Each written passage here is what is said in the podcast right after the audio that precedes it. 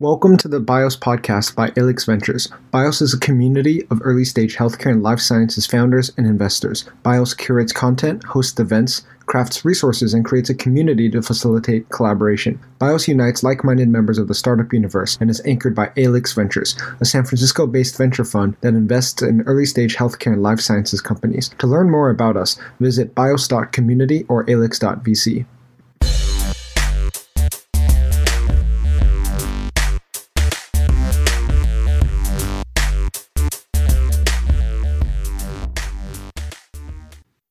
Thanks, Seth, so much for joining us today.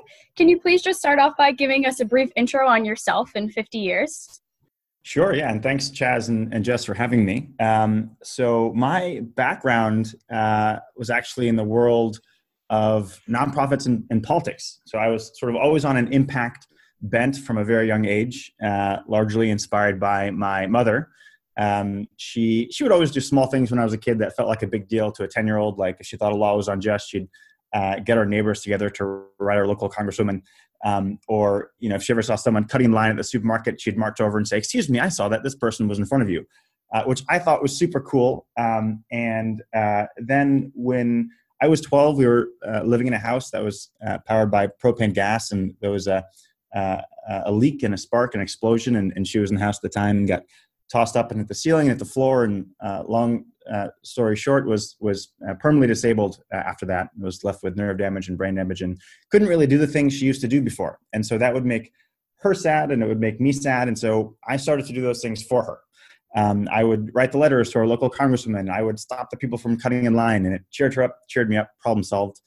Uh, and then I was probably 15 or so. I realized that there were, you know, hundreds of millions of people in the world who are in a similar sort of situation um, uh, uh, to her in that they were faced with injustice but couldn't do anything about it themselves. Um, and I basically decided I wanted to be their proxy like I was her proxy. And uh, at that time, I had no notion of using capital markets or technology to solve big problems. And so did what most kids who want to do good do, which is I started volunteering for nonprofits. I started working in politics as soon as I could, helped run campaigns for people running for Senate and Congress, and worked for the current governor of uh, Connecticut, Ned Lamont, worked for Barack Obama on his first campaign. Um, it, from day one, got super frustrated with the technology tools used uh, in that space, and felt that every cause I cared about was being held back by by crappy tech. Uh, and after years of complaining about it, annoyed everyone in my life, started to hear people say, "Why don't you fix it?" And so thought that that was actually a pretty good idea. Uh, built a tool with some friends. That tool very accidentally became a startup. Um, we raised some money, had no idea what to do with that money, furiously started looking for mentors, uh, got connected with this guy named Michael Seibel, uh, who actually had a background in politics himself and then went into tech, founded Twitch and some other companies, and is now actually the CEO of Y Combinator. He told us about YC. We applied, got in. By the end of that program, we had some of the largest nonprofits in the country paying us a lot of money, so we were able to raise a few million dollars more. And a couple things happened. I got exposed to the speed and the scale of Silicon Valley, and it was just it was just mind blowing to me. Uh, that the idea that you could go from having a uh, idea on a paper to impacting hundreds of millions of lives in a couple years um, was spellbounding. Um, obviously, politics has scale, but it does not have speed. Things just take a really, really long time. Um, but on the flip side, I started to get a little bit disillusioned with the types of things people in Silicon Valley were focusing on. Um, you know, I would often meet a, a brilliant machine learning engineer and you'd ask her what she was working on and it would essentially come down to squeezing a few more fractions of a cent out of an ad impression or something like that. Um, or I, I, once met a entrepreneur who had sold his previous company for hundreds of millions of dollars and was planning on starting something new and i asked him what his idea was and it was essentially selling custom sneakers online. And those sorts of stories were just so depressing to me because it was so clear that people here had the potential to solve really big problems, but many people just weren't focusing on those things. Um, and in trying to dig into why that was, one of the things that we realized was that there wasn't really that much capital available for entrepreneurs um, that wanted to use technology entrepreneurship to solve big societal or environmental problems. And, and those entrepreneurs were basically forced to choose between either raising from impact investors who were values aligned but had no idea how to help them grow their companies, or from Sand Hill Road, uh, where there's a lot of talent that could help them grow their companies. But at the end of the day, those VCs you know typically care about cash on cash returns and nothing else. And so um, started talking about this with my partner uh, Ela. Elamade and decided that uh, we could solve that problem. And so we started 50 years, uh, almost exactly five years ago today, to uh, support entrepreneurs that are using technology to both make a ton of money and solve big problems. And we've been doing it ever since. What an amazing story. And I love how you've, throughout your life, constantly been acting as a proxy for others to relay impact. What was it for you about startup land or technology entrepreneurship in a particular that made you feel like this was the avenue to drive the most impact? So I think part of it was just the ability for technology to scale fast. That was just absolutely spellbinding to me. Um, another part of it was the culture of uh, entrepreneurship. So, you know, in politics, it's a very zero sum world. Um, there's, you know, literally only 50 governorships. uh, each of those governors can hire a certain number of staff. There's a limited number of senators and congresspeople, and each of those people can hire a limited number of staff. And, and there's the sense in Washington that power is very finite. And in fact, it probably is finite in Washington.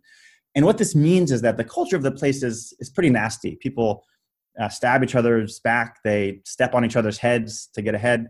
Um, and and it, it doesn't it just doesn't feel great. You can sort of sense that in that world. Um, and then getting exposed to the world of entrepreneurship where it's not at all zero sum right? The, the the the very idea of silicon valley is that you can you can grow the pie. Um, and when i came here i would meet entrepreneurs who were collaborating with the ceos of their direct competitors because they felt like by collaborating they could increase the size of their industry and therefore both benefit. Um, and this was i think just personally way more fulfilling of a world to work in. And so it was really a combination of seeing that technology entrepreneurship has the potential to solve the problems that I've cared about for a long time much faster potentially than politics and also it just being a way nicer place to work. Yeah, I think the other layer of that may be entrepreneurship is a way to increase the number of access points for regular people who aren't politicians to make an impact. The next question is following off that, why venture capital for you? Why is venture capital the avenue that you've now chosen to drive impact?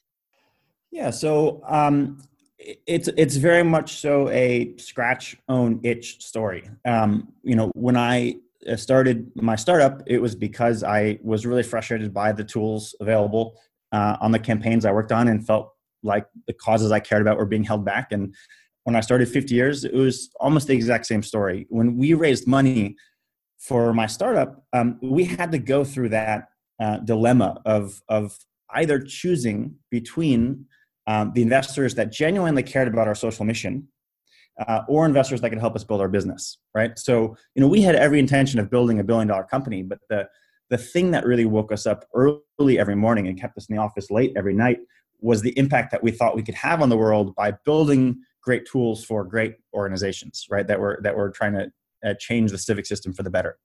Um, and and and so we really saw those two things as equals, right? The mission of the company and the and the business model of the company were kind of equals. But when we talked to investors, we we found that we had to choose one bucket or the other. Either investors that genuinely cared about that mission, uh, these are the impact investors, or investors that can actually help us build our business. This is the Sand Hill Road type, and Sand Hill Road is a stand-in for, of course, you know, m- many other types of VCs as well. Um, and that was incredibly frustrating. And you know, I, I, would I met a lot of other entrepreneurs, and I, I you know I'll say largely millennial entrepreneurs, though not exclusively, who were also building businesses that they had every intention of build of building into 5 10 50 100 billion dollar companies um, but but were doing that because it seemed like the best way of solving some problem that they that they genuinely cared about and thought was really important. And they would also express the frustration of having to choose between those two investor sets. And so um, uh, literally because we couldn't find investors that we really loved and felt aligned with decided to be that investor ourselves. Yeah i love that you're able to to build the fund based on your own experience as an entrepreneur i want to pass it off to chaz now who is going to ask more about the fund genesis so seth now that you've found your way to the venture world um, can you talk about kind of the, the early days of 50 years you, you know you want to be an impact investor now but that's a pretty wide map to, to traverse. Um, how did you sit down with your partners and identify the problems you really wanted to solve here?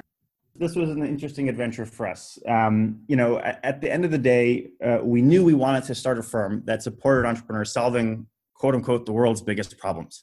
Um, and so, of course, that begs the question of what are the world's biggest problems? Um, and so, one of the first things we set out to do was literally map them all out. That must have been some fun late nights. fun, fun and frustrating late nights um, because it turned out that that's a hard problem.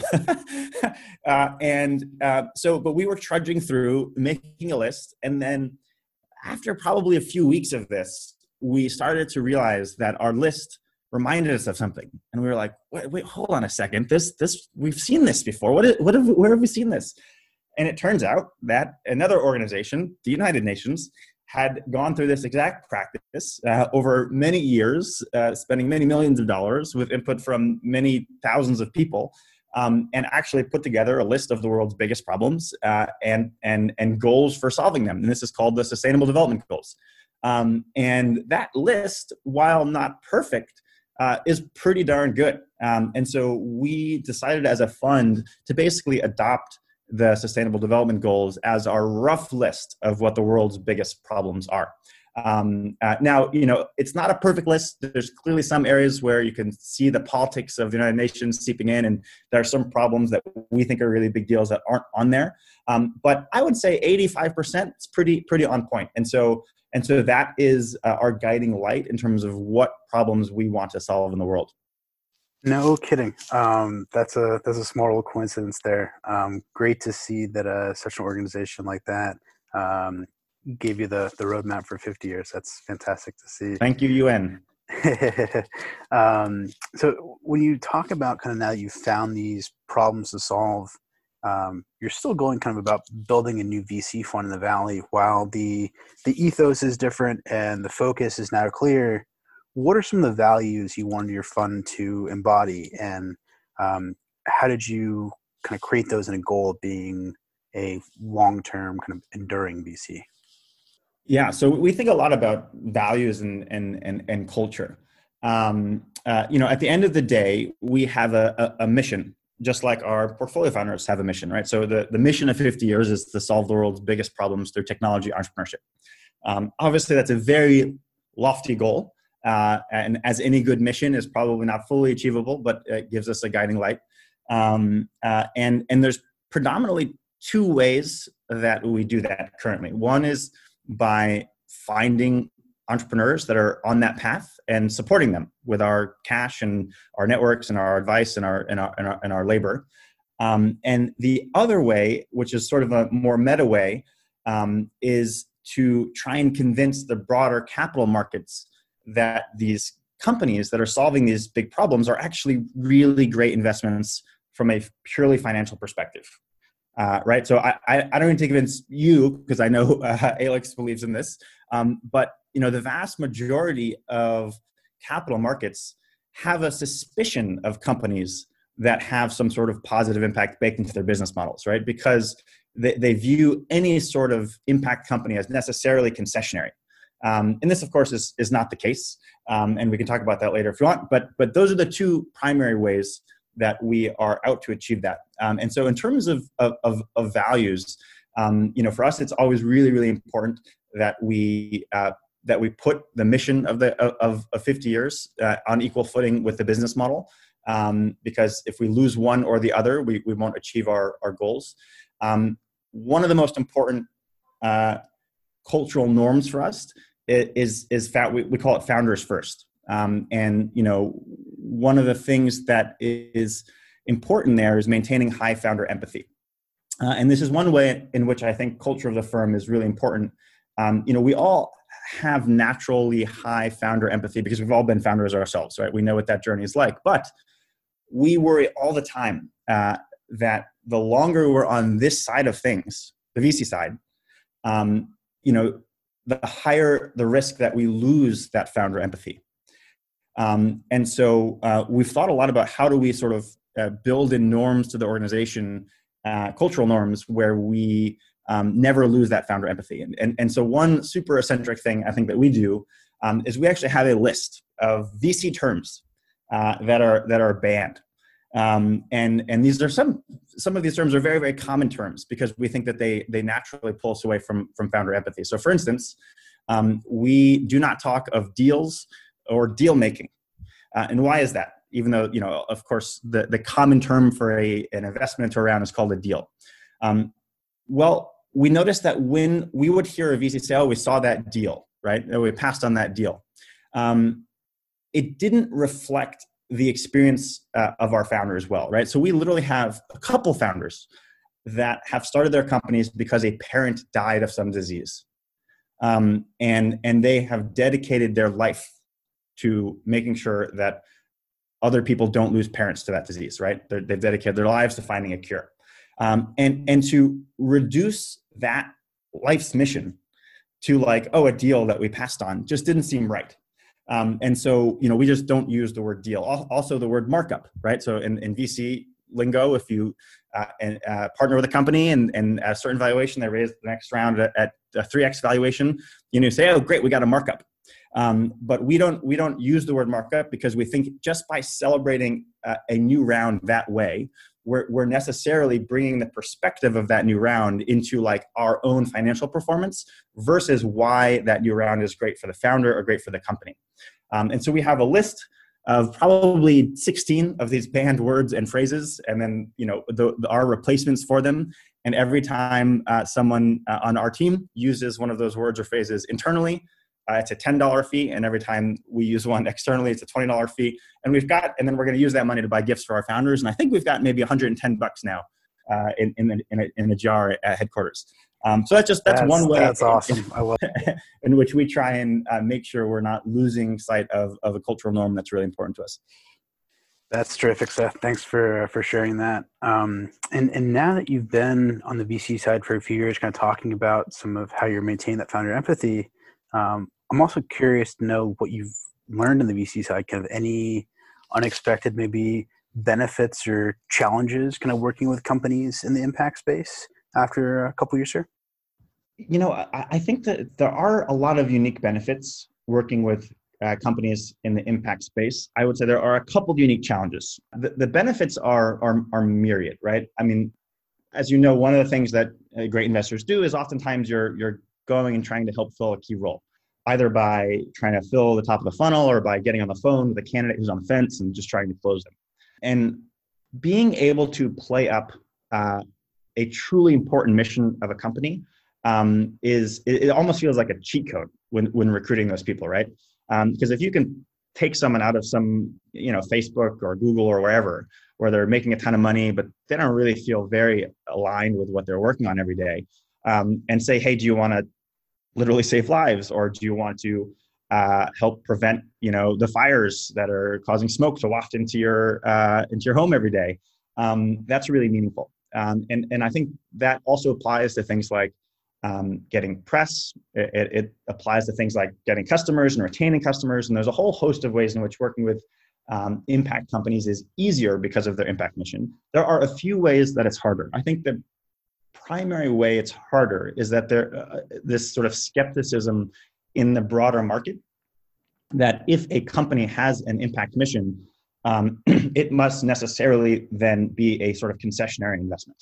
Um, and we think that this is just really uh, a, a, totally misguided um, misguided idea, but it's it's pretty well rooted, largely because historically impact investing has been concessionary right? So almost the definition of impact investing historically has been we're willing to trade financial performance for some sort of impact uh, in, impact outcome. Um, and i think there's a new breed of investors that are saying no actually there's there's no need for it to be concessionary. And in fact those those two things impact and profit can feed into each other right? Um, and having an impact mission can make you more profitable and the ability to be more profitable can help you achieve your impact and these things act as an accelerant to each other. Um, but there have not been many funds that have had many years of performance investing in those type of companies. Um, and so oftentimes there's just a general skepticism that, oh, if a company is doing good and if the founder, if the founders really care about doing good, then maybe I'm not going to make a huge return here. Um, and you know, I'm happy to say that the first five years, at least of of 50 years on paper, um, we have some good data to show that that's not the case. But um, you know, there, there needs to be uh, several funds that are partnering with these type of companies that have had good performance over 10 years before the broader markets really get convinced. Interesting to hear you mention um, kind of the external forces uh, kind of moving against impact tech when there's just so many catalysts going for it. It's interesting to see. And with that in mind, um, you partner with these companies very early, Seth, uh, at the seed stage often. As many VCs and founders know, it's not always a linear course. Um, and to stay on track, uh, sometimes you need to pivot. Um, how do you kind of work through a pivot with a founder and having these kind of impact aspirations in mind? Um, does that help you guide someone one way or another, or do you trust that at the end of the day, the founder will kind of maintain a true course to impact? Um, curious, kind of if that factors in all your decisions or just your yeah, that's a great there. question. And it, it, absolutely factors in. So, I mean, when we um, there's a number of things we look for in in in, in founders. Obviously, we have a whole whole list, but um, two things that are really important to us at a very high level. One is that the founders genuinely care about the impact mission, right? Um, and that they're not for instance, coincidentally running a company that can have positive impact. Um, I think, particularly in the pharma space, uh, you can find companies um, that, if successful, will be massively good for the world, right? Because they're bringing new therapeutics, curing disease. But if you really probe the uh, the motivation of the founders, you'll find that they're just doing it because they think they're going to get rich, right? Um, and so we we, we avoid uh, those founders that are coincidentally running companies that can be really good for the world. Um, and we also avoid founders that don't also want to get rich. Um, you know, we call them we call these the goody two shoes. There's obviously nothing wrong with that, right? There's nothing wrong with someone who just wants to do good in the world but doesn't actually want to build a massive business. Um, but uh, if if we partner with a founder that has one of those aspirations but not the other, we're going to get in trouble, right? And so for us, it's really important that founders both deeply care about the positive impact mission and want to achieve that mission by building a ridiculously profitable business. Um, and so, you know, when it comes to uh, things not being a straight line, you know, they never are, right? I think my, my you know, favorite um, uh, uh, description of this is, is, is, you know, Ben Horowitz, and, and, he, you know, describes these WFIO moments. You know, we're fucked, it's over. Um, and he says that uh, successful companies, he's never seen a successful company that didn't have between, I think he says, two and 15 WFIOs, right? And these are moments where everyone kind of looks around the table and says, you know what, we're done it's over we we're, there's no there's no path forward uh, and every company has at least two of these moments um, and at those moments you know um, there's a lot of hard choices that you have to make right do, do you do you continue along the path um, uh, do you see why something wasn't working and can, can navigate around it or do you decide that some fundamental core assumptions of the business turned out to be wrong um, if it's the first, you know, you just plow forward. If it's the second, this is when you might need to pivot. Um, and you know, we have had a couple companies that have, you know, done a, a, a uh, looked in the mirror and done an analysis of their, core assumptions and said, you know what, I don't think our core assumptions are correct. Um, and in that case, you have to pivot. And I think the beauty of backing founders that genuinely care about doing good in the world is that um, whatever they pivot to is likely going to be something that we're also super excited to support. Um, uh, and so far, we haven't, you know, had any uh, founders that you know took a turn in the, in the wrong direction, if you will. Um, and we're always that it's always exciting because it's almost like a refounding of the company, right? Where um, you know you had this big momentum, you you had this direction, and now you've got to find a new one. Um, and uh, we, it's always a scary time, but it's also a really really exciting time, and helping founders with that is really really fun. That's uh, that's exciting to hear, Seth. Um, one of the most i'd say exponential areas in impact is life sciences um, what you can do with a, a, human life i think we can all recognize is limitless and the impact that can have well only imagination can tell. Um, and, and it, y'all have centered a lot of your 50 years portfolio around biotech and life sciences. Can you talk about kind of what guides your interests in this space? Yeah i mean i am just super jazzed about synthetic biology and life sciences uh, right now. Um, when I first got into entrepreneurship, I, I read a lot about um, the sort of uh, you know personal computer revolution and um, the, the you know the internet revolution, and it feels a lot like the early days of of both of those times, right? Um, it you know it feels a lot like the the, the 1990s. um, in that a lot of the sort of core tools and, and core infrastructure um, has recently or is soon going to be figured out, um, which means that we should see just an explosion of, uh, of innovation in the space. Um, and uh, of course, you know, the beauty of life sciences is that probably 90 to 95% of uh, synthetic biology or life science companies are, are impacted by their nature, right? Because they're building uh, new ways of treating patients or diagnosing, or they're um, you know building sustainable methods of production. Um, and so uh, for us, it's absolutely one of the most uh, exciting spaces. It I, I, literally have probably 40 tabs open on my Chrome right now of, of papers that I, I, aspire to, but will probably never read because um, uh, it really just feels like every week uh, there's some uh, incredibly exciting new paper figuring out um, some some new part of the problem that allows us to you know increase the speed of the design build test cycle in, in biology which is just incredibly exciting could could not agree more there. Uh, I, I, pinch myself every day that we get to to live in the times we do right now. It feels like the wild wild west we are lucky people. sure. Um, when you approach kind of life sciences stuff um, often it's the large kind of East Coast flagship Third Rock kind of 5AMs of the world, um, leading a lot of these life science in, investments.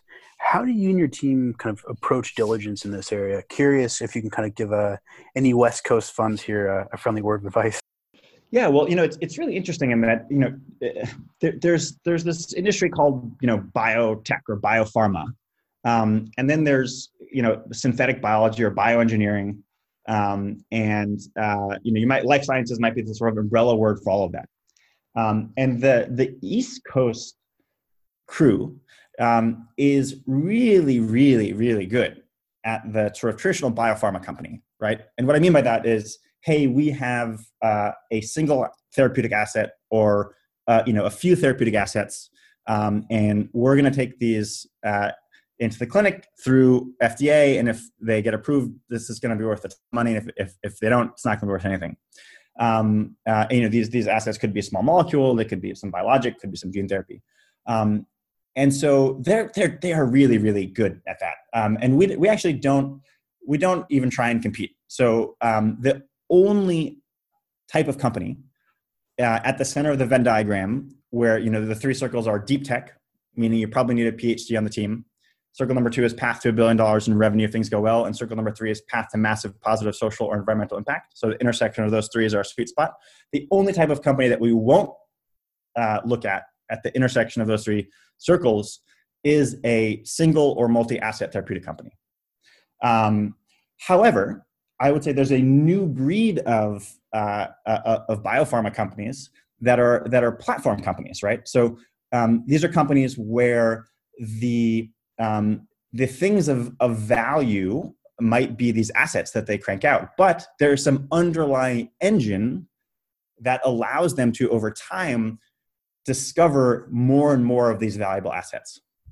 Um, and what's really interesting is that uh, the East Coast crew isn't fully comfortable with these type of companies yet.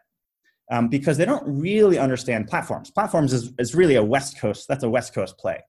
Um, and it's also interesting in that there aren't that many West Coast investors that um, understand these companies because the value is not fully in the platform, right? The value is also in the assets that come out of the platform and exactly how you order, you know, those assets and what indications you're, you're treating and what the timelines are going to be and all that jazz. And so these companies, while we think are potentially going to be massively disruptive and valuable, are kind of stuck in this in-between space where on the one side, these East Coast investors are really good at evaluating the assets that are coming out of these companies, but don't really understand the platform or comfortable with valuing the platform at all. And the West Coast investors are really comfortable with the platform and valuing platforms, but don't really understand what these assets things that are coming out are like. What, what's the deal with those? Um, and, and so uh, these are the type of companies that, uh, at least in the therapeutic space, we are super excited about. Um, so how do you go about um, diligencing those companies? So I'm going to skip over all the diligence that is like typical to any company, right? Like, are the founders really, really great? Are they driven? Are they gritty? Do they care? Blah, blah, blah, blah, blah. Uh, I'm going to skip over uh, the, uh, you know, is there a big market? All that jazz. Uh, I think that's pretty standard. Um, and so I'll, I'll, focus on the areas that are maybe, maybe unique. So one, of course, is the, the, the technology diligence, right? So at, at some point, you know, you say, oh wow, I love these founders, I love the vision of this company, I love this market. Um, uh, but you know, typically when we partner with a company, it's at the pre-seed or seed stage, right? So it's, it's typically just the founders with some janky prototype that works in a lab, but that hasn't necessarily created any commercial value. And then we need to evaluate, you know, can they build what they think they can build uh, in a reasonable timeline? And so for that, we, we, we will typically do a review of the literature ourselves, right, internally as a team. So we'll read all the relevant papers. We'll take notes. We'll confront the founders with what we've learned. And basically, what we're looking for there is no surprises. We don't, we don't want to surprise founders with after five hours of our own research with something that they weren't aware of, right? So, you know, if we say, hey, you know, it looks like Christina Smolke is working on this. Uh, you know, what do you think about that? And they go, oh, Christina Smolke is working on it. I didn't know that. That's that's bad. right? What we want to hear is, oh yeah, we know she's working on it. Here's why we think our approach is better. And by the way, we're recruiting her lead postdoc. Um, and so if, if there's basically, okay, thumbs up, no surprises, we didn't learn anything in five hours they didn't already know, then we'll always bring in um, an outside expert to do a technical diligence. Um, so our favorite way of doing that, and we've learned this over time, we didn't, we didn't realize this when we got started, is that the best person to do these technical diligences are founders that have a PhD in the discipline. Um, why is that? Well, we found that um, if you go to who you'd expect to go to, say like a professor in the space, professors are overly conservative, right? They will see all the ways this thing shouldn't work and they'll focus on that. They'll they'll over index on the fact that this is not how the field works, right? This is just not how people do it. And of course, it's like, yeah, of course, it's not how people do it. They're trying to figure out a new way of doing it, um, and and and therefore the analysis they will give will only highlight the problems and not the narrow path that might work. And of course, if you're an early stage venture firm, it's the narrow path that might work that really counts, right? Because you're not trying to you're not trying to cap your your downside, you're trying to optimize the upside. Whereas if you bring in a, a PhD who's also an entrepreneur, they will have the deep technical expertise to figure out all the challenges, but they're far more likely through the optimism of a founder to say, but you know what? like this is going to be hard but if this goes right and that goes right this could work um, and at the end of the day if we're backing companies where if they build it it's going to be massively valuable we're very comfortable with backing that company if we think there's only a 15% chance that the technology can work. And that's the beauty of venture right? Because we're going to be backing 30 of these companies in each of our funds right? And so we're actually really comfortable taking a decent amount of technical risk because if we back 30 companies, all of which have a 15% chance of building what they want to build, uh, and and if it's true that if they build it, it will be massively valuable, we're going to do really really well. Um, and so, so we always bring in someone ideally who's a founder in the space to do technical diligence. And basically, what we want to figure out is: is there a 15% or greater chance that they're able to build this within a reasonable timeline? Sometimes, if we can't find a founder in the space, we'll have to reach into academia and find a you know a PhD or postdoc um, to do it. And then the other interest, the other sort of unique thing to diligence is okay, cool platform. What are you pointing it at when, right? Because oftentimes the issue with these platforms is there's so many things you could do with them uh, that uh, you, you, know if you try and focus on all of them at once, you'll not succeed in any. Um, and ordering the indications you go at is incredibly important, right? Um, and there's a whole sort of calculus that goes into that. And so, pre- predominantly, what we want to um, what we want to answer is have the founders thought through that um, well um, and, and we don't even know that, that, they've come to the right conclusions. We just want to know that they have a good rubric for going about that analysis. That's awesome seth. Thanks for the, the details behind the scene in your process there. Uh, very illuminating. I think uh, some people be stealing some play- pages out of your playbook rightfully so there. Uh, so seth you've been talking about platforms here. The face of kind of modern day biopharma, I think we both can agree, is certainly changing here. Um, what do you think the next kind of unicorn therapeutic company looks like? Uh, can you kind of give us a behind the scenes uh, preview there? Yeah, so there's there's a uh, an approach to therapeutics development that we're particularly excited about um, these days, um, and I think we're we might see it across a number of different modalities. Um, and so, the, you know, the current paradigm of drug discovery is you try and understand, you analyze the, the biology of some disease, um, you figure out some targets, uh, you create a library that should hit those targets, you you know you spin up a cell line in vitro, hit those cells, you find some things that look like they work, then you take them into mouse models uh, and pray to God that uh, they don't kill the mouse and that they work in the ma- and that they work in the mouse. And oftentimes they don't. In which case, you got to go back to the drawing board. And now you've lost a ton of time, ton of money. Um, it's super expensive. It's super cruel because you're you're obviously using a lot of an- uh, animals for this. Um, and it's one of the reasons that the pharma business model is is struggling. Um, and so there's a new breed of companies that are basically saying, what if we can just skip that whole in vitro step? what, what if we can find a way to, you know, in multiplex, um, test therapeutics in vivo, right? So you can just find uh, the most relevant animal model, um, and instead of having to test one, you know, uh, drug at a time, what if we can figure out a way of testing 100, uh, 500, 1,000 drugs at a time? Um, if you could do this, it would obviously be way better because um, you can test things in a much more um, uh, relevant information space because you're actually testing things in uh, a relevant animal model immediately. Um, so you'd save time, you'd save money, less animals would be needed, um, and you should be able to you know radically increase the pace of drug development. You also, by the way, might be able to unlock sort of like reverse target discovery, right? So you might be able to not have to go through that first step of analyzing the biology of the disease to find a hit. You might just be able to find something that works um, directly. Um, and so we think that there's going to be companies um, that are able to unlock this in protein therapeutics, in, uh, in gene therapy, and in a few different modalities, um, and that it will hopefully in the next you know 10 15 years become the the default way of going about drug discovery um, and and if you can unlock this you know in each modality there's a hundred billion dollar company to be built there that's fascinating, Seth. Um, definitely can agree the, the multitude and complexity, but also potential that is platforms. Uh, so, Seth, um, let's flash forward here. We, we, we have some of these platform companies we're talking kind of up and off the ground. The, the North Star that many consider to be Recursion is approved through the clinic, rocking and rolling, and the floodgates open. Describe kind of what is 2050 and where will biotech be?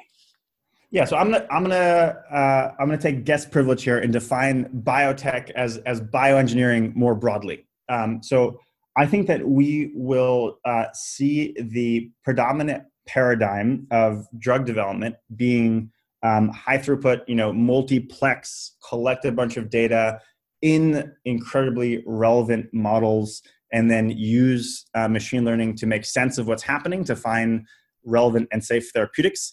Um, in 2050, I could even imagine a world um, in which uh, we are skipping all of the in vitro and animal models altogether and taking, say, a library of known to be safe protein therapeutics and screening them directly in a patient.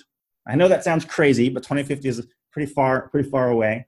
Um, and, and that is a sort of science fiction future that I am super, super excited about. Um, I also think that in general, we will see um, most massive industries uh, having been reinvented um, by bioengineering. Um, you know, I, I, think one of the industries that we are personally most uh, keen on that happening to is the food system. Uh, if you look at something like, um, you know, meat production, uh, 10,000 years ago, Homo sapiens uh, began domesticating animals for uh, you know meat, milk, and hides. Um, and that's an that's a that's a production method that, while it has increased in scale, has not really changed at all in 10,000 years. You know, back when our ancestors started domesticating goats in Mesopotamia. Um, you know, we basically selectively breed animals with traits we want. We feed them for months to years. Uh, we then kill them and then we cut them up uh, to get the you know to make beef, pork, chicken, turkey, gelatin, whatever. Um, and so, you know, functionally, we're using animals as production technology to take plant protein inputs and convert them into outputs that we like to eat, drink, or wear. We think that that is something in 2050 people will look back on and just think is absolutely insane, right? People will say, wait a minute, to make meat, you birthed a mammal and grew that mammal for two years and then you killed it and cut it up. Why didn't you just grow the meat directly? Um, and now, thanks to companies like Memphis Meats, which is doing this for meat, or Geltor, which is doing this for gelatin, or Vitro Labs, which is doing this for leather, um, you know, I do think that we are on a path to being able to make products that we typically make through animals directly through biology itself. Um, and that is a future we are incredibly excited about. Wow, Be beyond excited right right there with you, my friend. Uh, holding on for the ride. Um, but I, I think that one maybe key critical era that we're going through right now, um, be it rather unfortunately, but hopefully on the, the back end we'll boast some silver linings here is the, the COVID crisis uh, yeah. and the role that that will play in, in 2050. Uh, I think is a, a, strong catalyst for bringing some of those innovations uh, in the long term to the near term. Uh, we'll hand it over to my, my colleague Jess here uh, to, to go further on that topic. Yeah, thanks, Chaz. I guess following off of that, Seth, you mentioned that your goal in 50 years mission generally is identify and solve all of the world's hardest problems. And now, one of the most pressing problems of our time is, of course, COVID 19. Mm-hmm. When COVID began, you were one of the first funds known to really roll up your sleeves, act, and use technology as a, a catalyst for change. Could you tell us more about the 50 years COVID response? Yeah. Um, so we we we actually my partner and I went to a, a dinner um, with David Baker and Neil King um, and Vinod Khosla and Steve Jurvetson. Steve was kind enough to invite us um, right at the end of February, and and and they basically said, you know, two thirds of people are going to get this, uh, and that was a huge wake up call for us because at that point. I'll admit we we hadn't been thinking about it at that scale, um, and so we, you know, immediately started calling our companies that might be able to uh, contribute to the effort to say, hey, this is going to be a pretty big deal. Um, uh, you know, if you can contribute, you should do so. Um, and because it really felt like to us, um, you know, an all hands on deck moment. It felt like our World War II. And I don't think that's a super dramatic comparison because um, the scale of the threat, if nothing was done, was quite similar with many of the middle of the road epidemiological models, you know, putting the potential death toll of COVID 19 in, in, the tens of millions, right? Um, and uh, if you look at what happened during World War II, uh, the technology community rallied like never before to win that cause. Um, and to Chaz's point about this being an accelerant, if you look at what came out of that World War II technology effort, we got uh, the mass production of antibiotics. We got blood plasma as a therapeutic for the first time. We got skin grafts. We got uh, immunizations. The first flu vaccine came out of that effort. We got radar, the microwave oven, we got pressurized plane cabins, nuclear power. We got the first programmable digital computer, right? So the effort to win World War II laid the foundation of technical progress for years to come. And I think we've seen similar energy in combating COVID, and I hope that we will see a similar acceleration of the, the very foundation of the bioengineering industry. And so we're super uh, excited uh, to see what comes of this. Um, you know, we're super proud that 17 of our companies um, are addressing COVID 19 in some way, shape, or form. Everything from scaling up testing to developing vaccines to, to, to literally developing more hand sanitizers. Um, uh, and, and so that's been inspiring to see, but we're also inspired by by what will come next right? So what company out of this will bring the development of vaccines down from years to months right? What scientists will figure out how to repurpose drugs um, super fast uh, to be, to bring new therapy development down from months to weeks. Um, you know this whole tragedy tragedy is an opportunity to build infrastructure that makes us stronger and more resilient uh, over the decades to come yeah, that's really great. And I love the optimistic outlook that you have that in times of crisis, really we can truly accelerate innovation.